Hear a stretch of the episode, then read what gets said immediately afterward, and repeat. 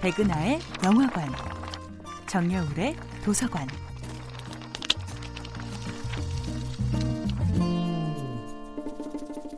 안녕하세요. 여러분과 아름답고 풍요로운 책 이야기를 나누고 있는 작가 정여울입니다. 이번 주에 만나보고 있는 작품은 심리학자 칼 융의 자서전 기억, 꿈, 사상입니다. 융의 자서전은 당신은 아프다. 그러니 치유가 필요하다고 말하고 있지 않습니다. 융은 당신을 아프게 하는 바로 그 원인, 그것은 바로 너 자신의 무의식에 있다라고 암시합니다. 트라우마나 컴플렉스의 원인은 바깥에서 오지만 비유하자면 그것은 바이러스일 뿐 질병 자체는 아닙니다.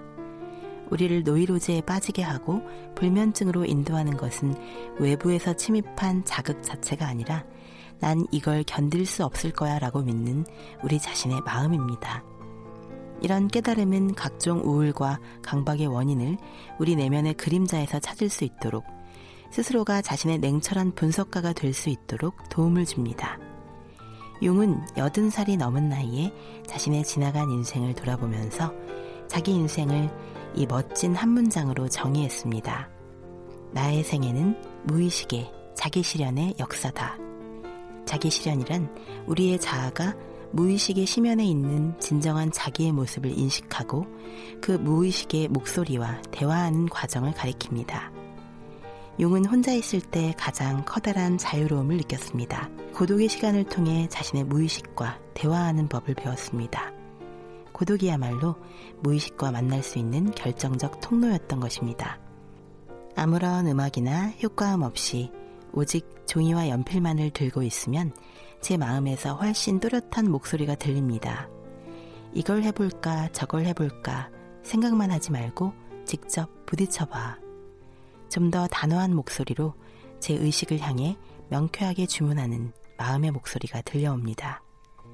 어떤 화려한 미디어의 소리도 없이 그냥 맑고 투명하게 내 마음의 목소리를 듣는 연습을 합니다. 그렇게 자신의 고독과 친밀해지는 것이야말로 우리가 저마다의 잠든 무의식과 만나는 첫걸음이 아닐까요? 그렇게 우리 마음속에서 절실하게 말을 거는 또 하나의 나를 따스하게 끌어안을 때 우리는 비로소 더 나은 존재로 힘차게 비상합니다.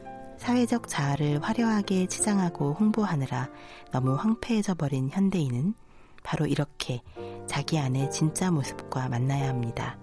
내 아픔의 가장 훌륭한 치유자는 바로 내 마음 깊은 곳의 무의식입니다. 정여울의 도서관이었습니다.